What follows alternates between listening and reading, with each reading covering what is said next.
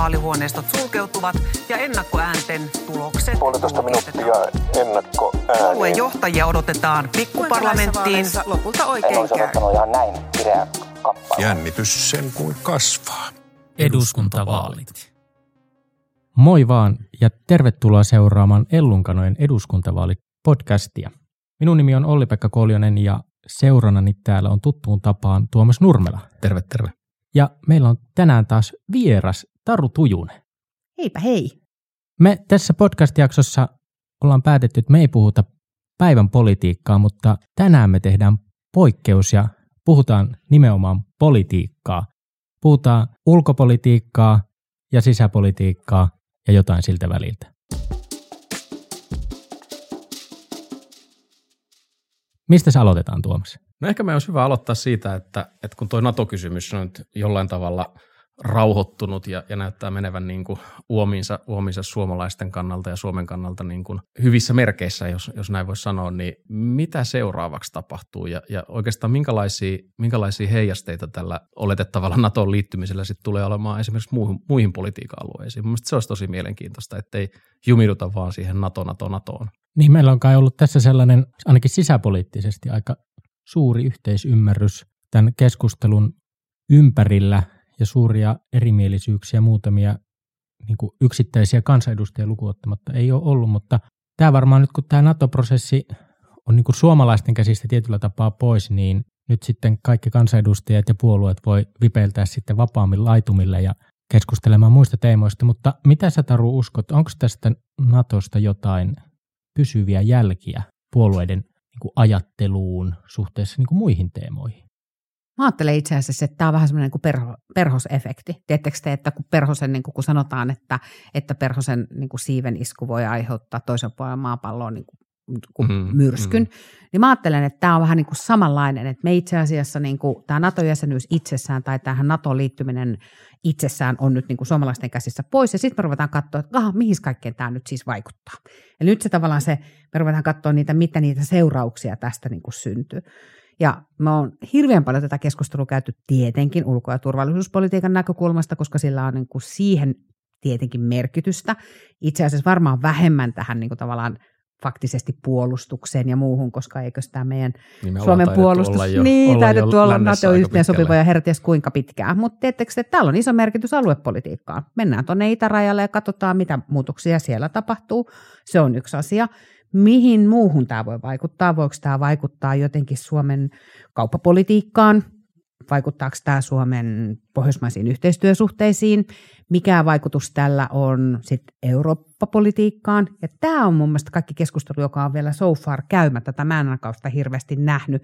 Ja sen spekulaatio, ja siinä mä luulen kyllä oli Pekka, että puolueet on kaikkea muuta kuin yksimielisiä, eli NATO-vaikutusten, niin kuin NATOon liittymisen niin kuin vaikutus eri politiikkalohkoihin, ja, ja, tota, ja siellä saadaan kyllä varmaan messäviä riitojakin aikaiseksi.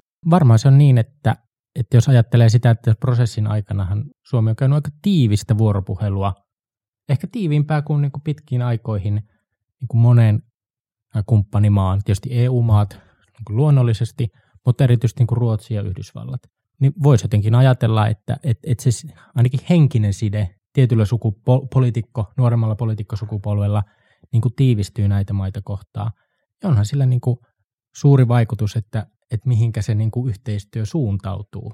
Niin siis pohjoismainen yhteistyöhän ei ole ollut niin kuin muodissa jotenkin sitaatissa pitkiä pitkiä aikoihin. Teettekö, niin kuin meillä on niin kuin Pohjolan Norden ja meillä on niin pohjoismainen yhteistyö, joka juhlapuheessa on pidetty hirveän tärkeänä, mutta let's face it, eihän se ole ollut niin poliittiselta painoarvoltaan aidosti sellainen kysymys, joka on tota, päivän politiikassa hirveästi heilauttaa.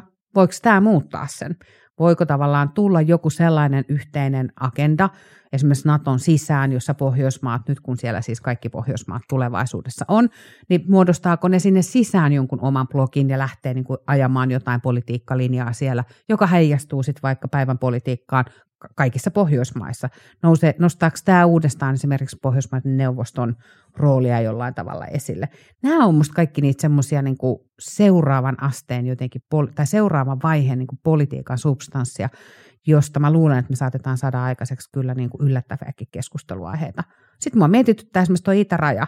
Et mä luulen, että tuolla itärajalla ja aluepolitiikalla niin, niin aluepolitiikassa tullaan näkemään keskustelua, johon tää, tällä Natolla on niin välillinen vaikutus ollut, koska siis onhan tuon rajan sulkeutuminen nyt tavalla, jolla se tulee sulkeutumaan, niin iso merkitys sitten itäisten, itäisen Suomen kuntiin tai Itä- Itä- Itä-Suomessa asuvien ihmisten arkeen. Niin, mä oon itse opiskellut Lappeenrannan teknillisessä yliopistossa ja, ja siellä on ollut niin hyvin tiivistä Venäjä-tutkimusta niin kuin aika monestakin eri näkökulmasta. Ja itse asiassa on ollut Pietarilaisen yliopiston kanssa tämmöisen kaksoistutkintojuttu, niin kyllähän tollaset niin varmaan, varmaan, jos ei nyt loppumaan, ehkä ne tulee loppumaan, mutta se klangi niihin liittyen varmaan on hyvin, hyvin erilainen, mitä se tähän mennessä on ollut.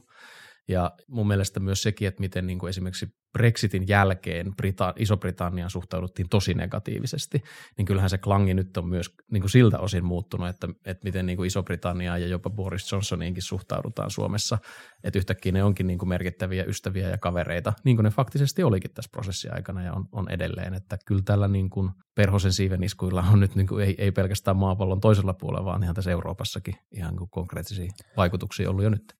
Voiko tässä sanoa vähän liittyen tähän niin kuin Brexittiin ja, ja Boris Johnsoniin, niin kun sekinhän oli vähän niin kuin identiteettipolitiikkaa niin kuin eurooppalaisessa mittakaavassa myös, mitä he, he silloin aikoinaan teki.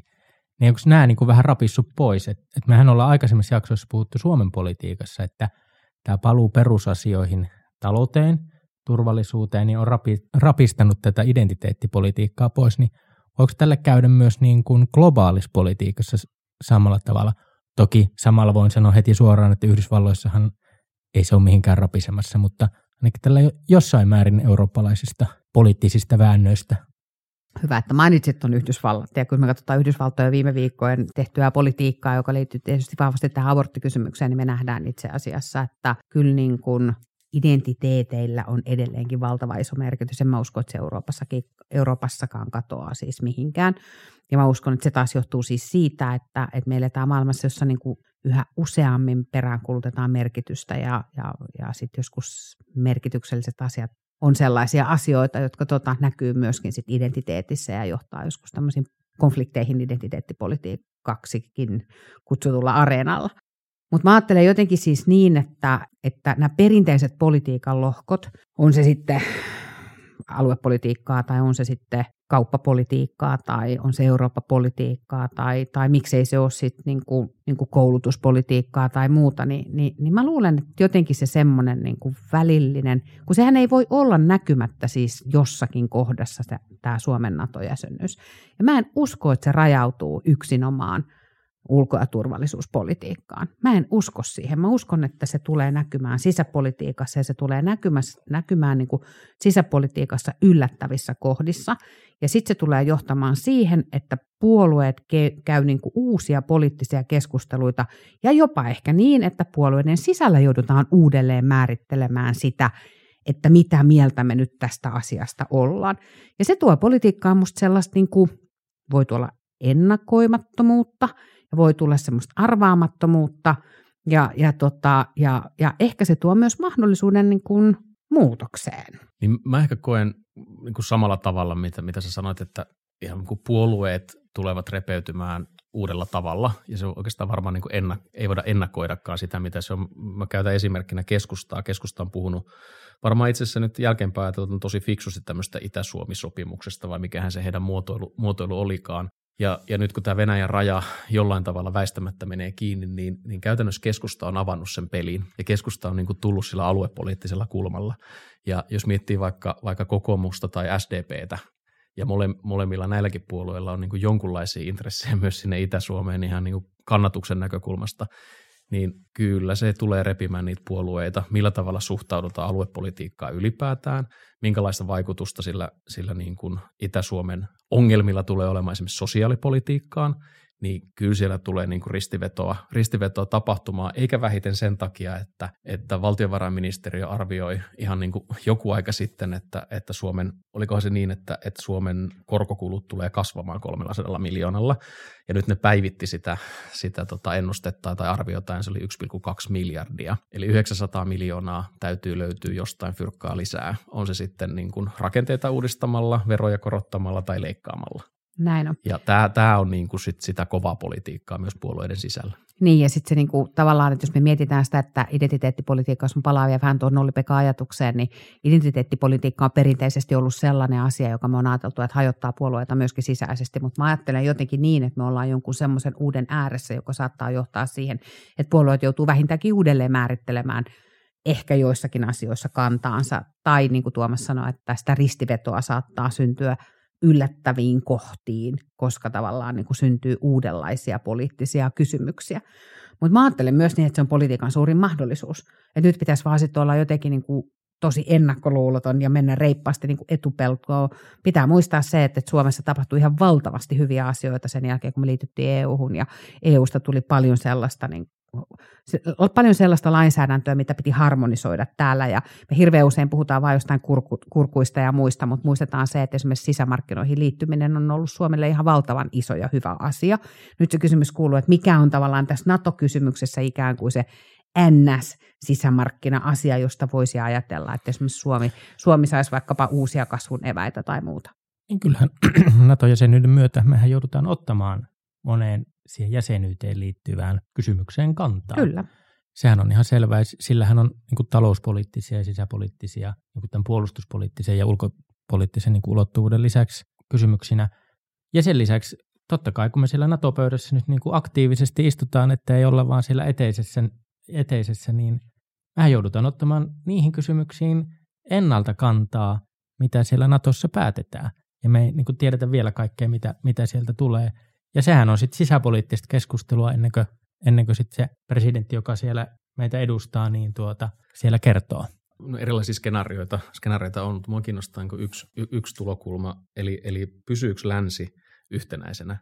Ja, ja edelleen niin kuin tällä niin kuin ulkopoliittisella kulmalla ja, ja tällä turvallisuuspoliittisella kulmalla tulee olemaan Suomeen vaikutuksia. Ja eniten mä itse mietin nyt niin kuin sosiaalipolitiikkaa ja voidaan ehkä palata siihen. Mutta et, et meillä niin kuin väistämättä tulee näiden korkojen nousun globaalien korkojen nousun ja inflaation kautta sellainen tilanne, että me joudutaan Euroopan unionissa ja euroalueella erityisesti miettimään sitä, että pystyykö kaikki maat kannattelemaan sitä omaa talouttaan. Ja sitten me ollaan edessä sellaisten kysymysten äärellä, jonka takia esimerkiksi perussuomalaiset hajos aikanaan, että et, tuetaanko muita maita, mitkä ne ratkaisut on, että euro pysyy stabiilina? Ja, ja näin edelleen, että, että onko meillä nyt niin kuin yhtenäinen jotenkin niin kuin demokraattinen ja tasapainoinen länsi vai, vai ollaanko me sitten jotenkin niin kuin rikkinäisen lännen, lännen äärellä, jossa niin kuin Donald Trump tulee valituksi neljän vuoden tauon jälkeen uudestaan presidentiksi. Hmm. Vähän niin kuin kärjistää.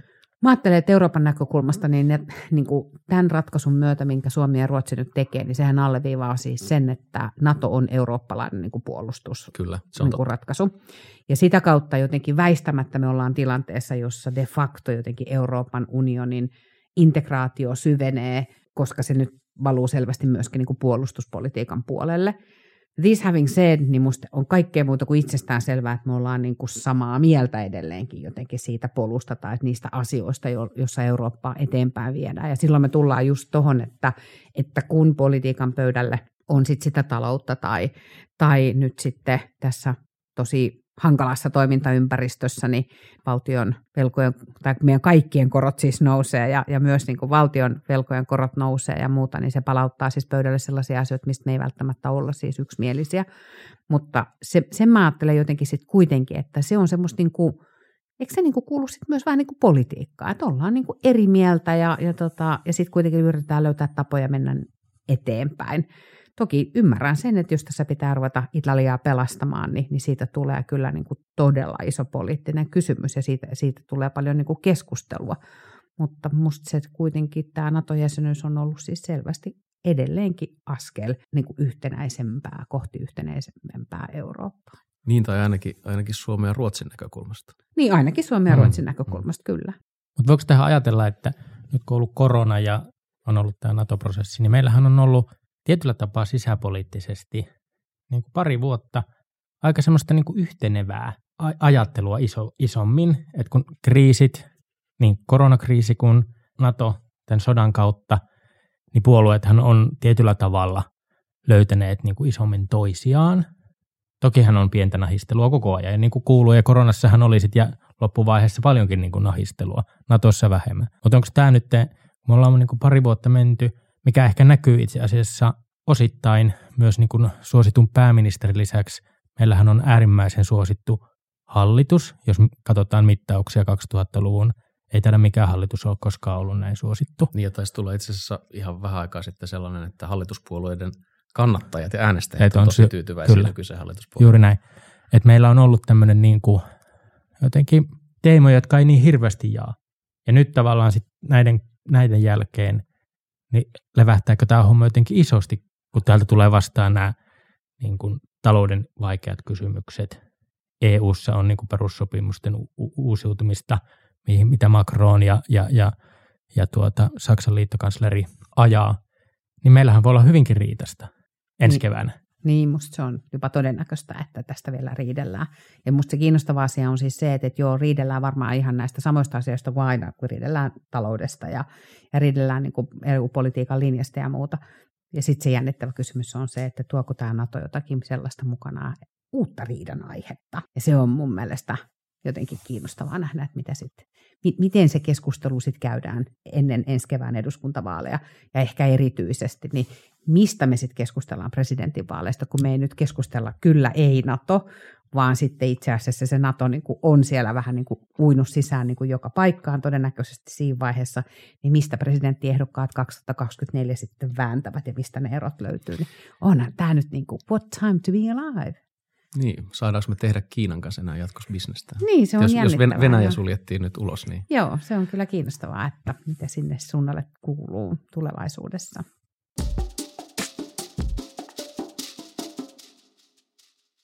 No, mutta jos otetaan kiinni vielä tähän näkymään eteenpäin ja mahdollisiin niin kuin kiistoihin, ja, ja me ollaan täällä puhuttu paljon tästä niin kuin paluusta lompakolle ja, ja paluusta perusasioiden äärelle, eli talouteen ja turvallisuuteen. Mitenkä, mitenkä jos miettii näitä niin kuin puolueiden sisäisiä, eihän me olla hirveästi nähty myöskään puolueiden sisäistä niin kuin vääntöä, koska siis jos mietitään nämä niin kuin isot kysymykset, nostaa pintaan myös puolueiden sisäisiä eroja, sitä, että et nyt on menty niin kuin aika tasajalkaa. Varmaan kokoomuksessakin olisi ollut suuri houkutus tässä NATO-prosessin aikana niin kuin räimiä hallitusta ja ottaa pesäeroa, koska myös niin kuin erilaisia näkemyksiä niin kuin tavallaan prosessin etenemiseen varmastikin oli. Ja useinhan sanotaan, että puolueet ajaa jotenkin kaksilla rattailla, mutta eikö se johdu aika usein ihan vaan puhtaasti siitä, että siellä puolueessa ollaan asioista kerta kaikkiaan vaan niin kuin eri mieltä. Ei kaikki ole samaa mieltä. Niin, mä jotenkin ajattelen niin, että, että kun, kun nyt asiat etenee ja, ja toi NATO, NATO-kysymys on niin kuin omassa prosessissaan ja se menee suotuisasti, niin kun ne talouteen liittyvät kysymykset tulee nousemaan esille ja väistämättä jotkut tahot tulee esittämään leikkauksia, niin silloin joudutaan priorisoimaan sitä, että mihin sitä rahaa käytetään, jolloin puolueiden pitää muodostaa kantoja siitä, että minne mennään. Ja, ja kyllä tämä niin kuin nykyisen hallituksen kausi on siinä mielessä ollut helppo, ei siis koronan ja, ja tämän, tämän niin kuin Ukrainan sodan takia, vaan että niin kuin raha on ollut ilmasta. Ja, ja, ja tämä niin kuin ilmaisen rahan aika on väistämättä loppu. Se on, se on niin kuin loppu valtioilta, se on loppu kotitalouksilta ja, ja no yrityksille se ei ole tainnut niin kuin kaikille ainakaan, ainakaan olla, olla edes tässä koko aikaan niin kuin ilmasta. Ja siellä mä luulen, että se suurin konflikti puolueiden sisällä tulee, tulee niin kuin sen porukan, joka haluaa ajaa niin kuin nykyisen sosiaaliturvajärjestelmän ylläpitämistä. Ja heidän mielestään se sellainen niin kuin reikäinen järjestelmä on tosi jees. Ja sitten niiden, jotka ajaa jollain tavalla talouskuria, jonkun tyyppistä talouskuria. Ja puolueet ei kyllä pysy, pysy siinä yhtenäisinä. Ja voi olla jopa niin, että esimerkiksi nykyisen hallituksen sisällä löytyy niin kuin sellaisia, sellaisia niin puolueet raja, puolueen rajat ylittäviä yhteistyökuvioita, joita me ei tällä hetkellä ehkä osata edes arvioida. Mä jatkan tuosta, mitä Tuomas sanoit, äh, liittyen siis siihen, että, tota, ähm, että nyt kun rahaa ei ole enää ilmasta ja, ja, ja siihen, mihin Olli-Pekkakin viittasi tuossa aikaisemmin, että äh, turvallisuus ja talous on niitä asioita, jotka niin kuin palauttaa meidät niin kuin toisaalta semmoisen perinteisemmän politiikan niin kuin agendan ääreen.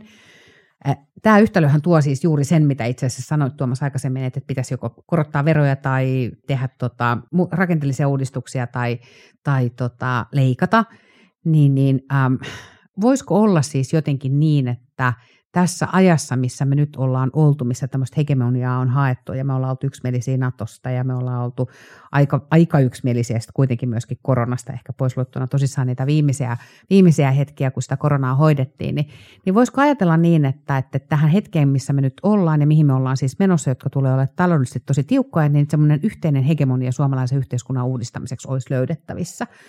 Uskottaisiko me siihen, kun me tiedetään, että meidän pitäisi uudistaa meidän sosiaaliturvajärjestelmää ja me tiedetään, että meidän pitäisi uudistaa meidän, meidän pitäisi uudistaa meidän tietysti niin kuin ehkä eläkejärjestelmää, työeläkejärjestelmää. Me tiedetään, että meidän pitäisi tehdä niin kuin tosi isoja muutoksia siihen tapaan, jolla, jolla niin kuin suomalaista hyvinvointiyhteiskuntaa, kuinka se rakenteita siis pyöritetään, työterveyshuoltoa tai muuta sellaista. Ni, niin uskotteko te, että jotenkin, että se olisi niin kuin mahdollista, kun me yhdistetään tämä tosi hegemoninen niin kuin kaksivuotinen, mikä meillä on ollut tässä, ja kun me kohdataan se, se jotenkin se niin kuin tulevaisuus, joka liittyy siihen, että rahalla on itse asiassa niin kuin kohta paljonkin hintaa, ja, ja, ja me tiedetään, että meillä on massiivisesti niin kuin velkaantuva yhteiskunta tällä hetkellä, joka on ollut siis kyvytön tekemään uudistuksia, ja, ja, tota, ja jotain pitäisi jotenkin tehdä. Niin pystyisikö näistä löytää jotain niin kuin, kuitenkin jotain niin kuin yhtenäistä?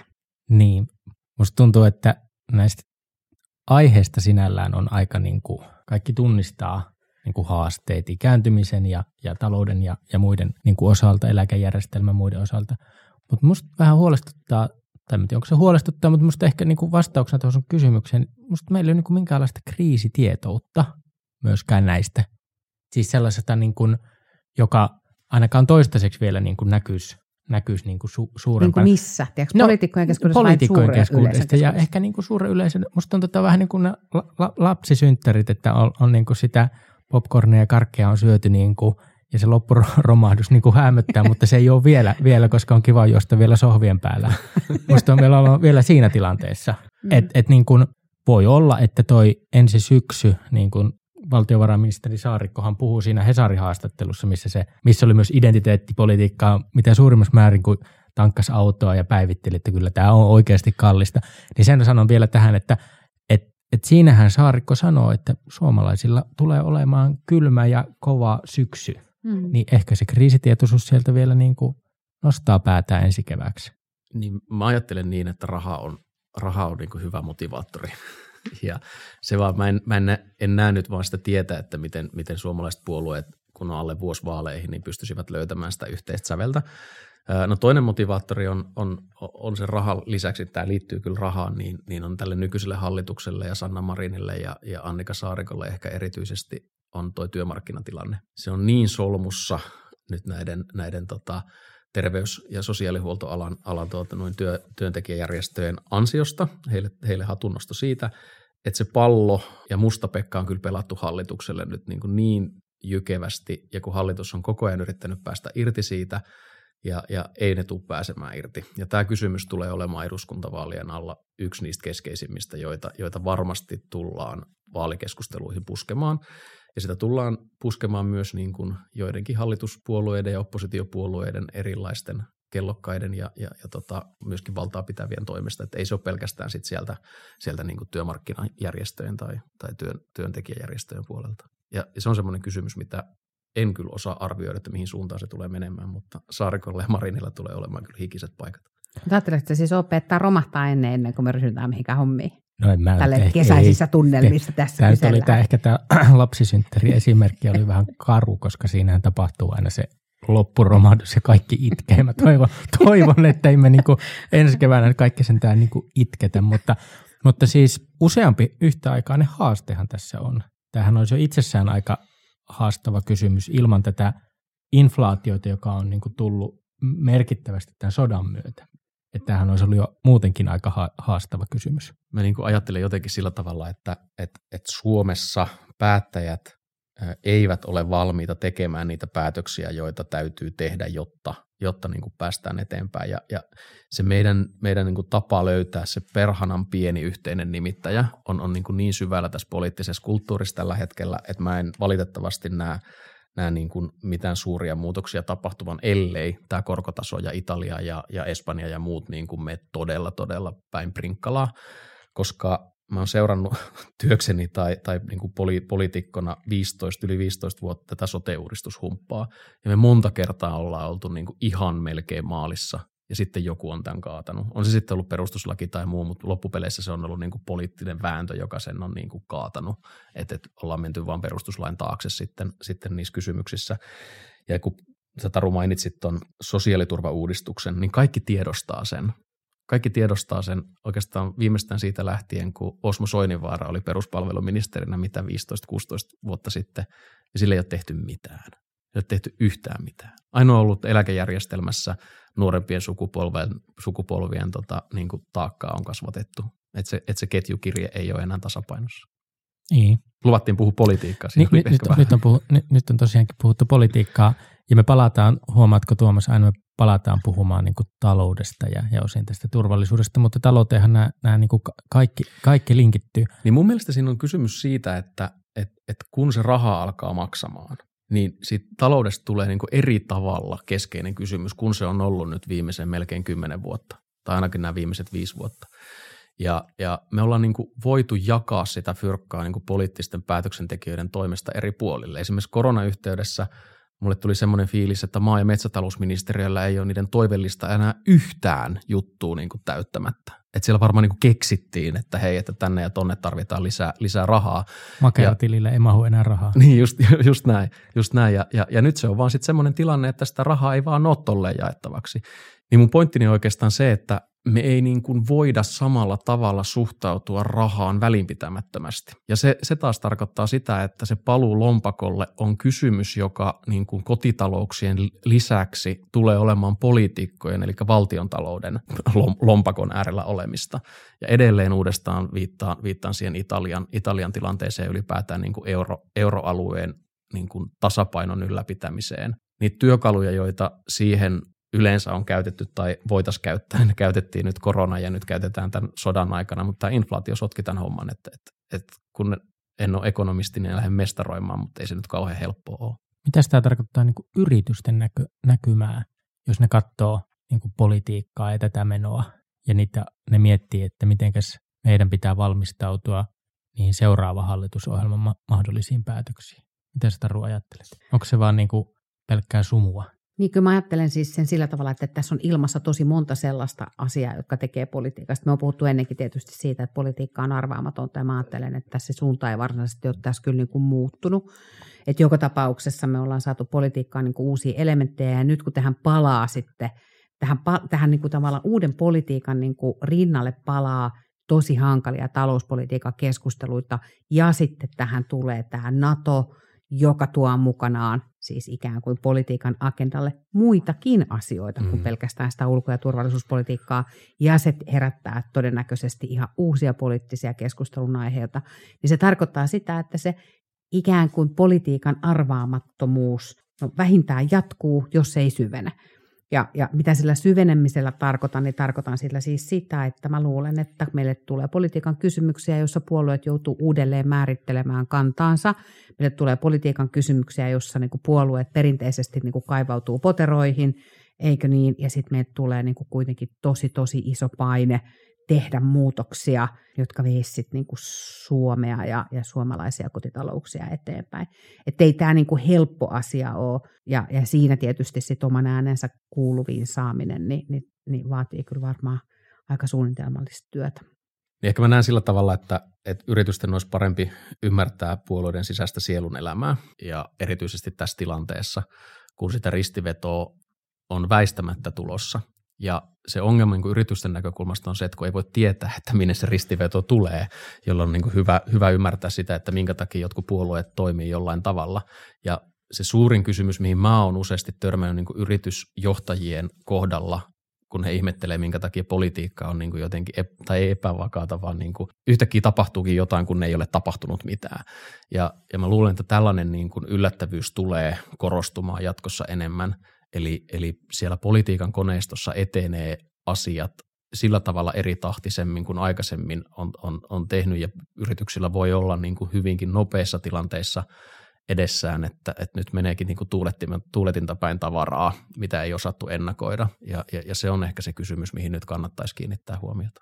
Niin, eli vähän niin kuin varautua siihen, mitä on tulossa, ymmärtää paremmin tätä toimintaympäristöä, politiikan maailmaa, niitä puolueiden taustavaikuttimia. Ja totta kai nehän peilaa niihin omiin niin kuin yritystoiminnan realiteetteihin ja näkymiin ja kasvutoiveisiin ja, ja niihin. Mutta ei tämä nyt ainakaan vähenemään ole tämä, tämä sekasorto ja, ja niin kuin epävakaus kaikkinensa.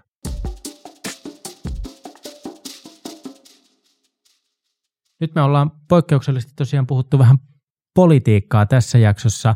Varmaan voitaisiin ruveta pikkuhiljaa päättelemään tätä jaksoa, toivottaa kuulijoillemme hyvää kesää. Palaamme ääneen taas elokuussa loma, lomakauden jälkeen ja tuttuun tapaan saa laittaa palautetta näistä jaksoista, toiveita vieraista ja tulevista teemoista, mutta sieltä ne eduskuntavaalit ruksuttaa meitä kohden ja varmaan monenmoisia käänteitä tullaan vielä ennen ensi kevättä näkemään. Mutta tällä erää kiitos.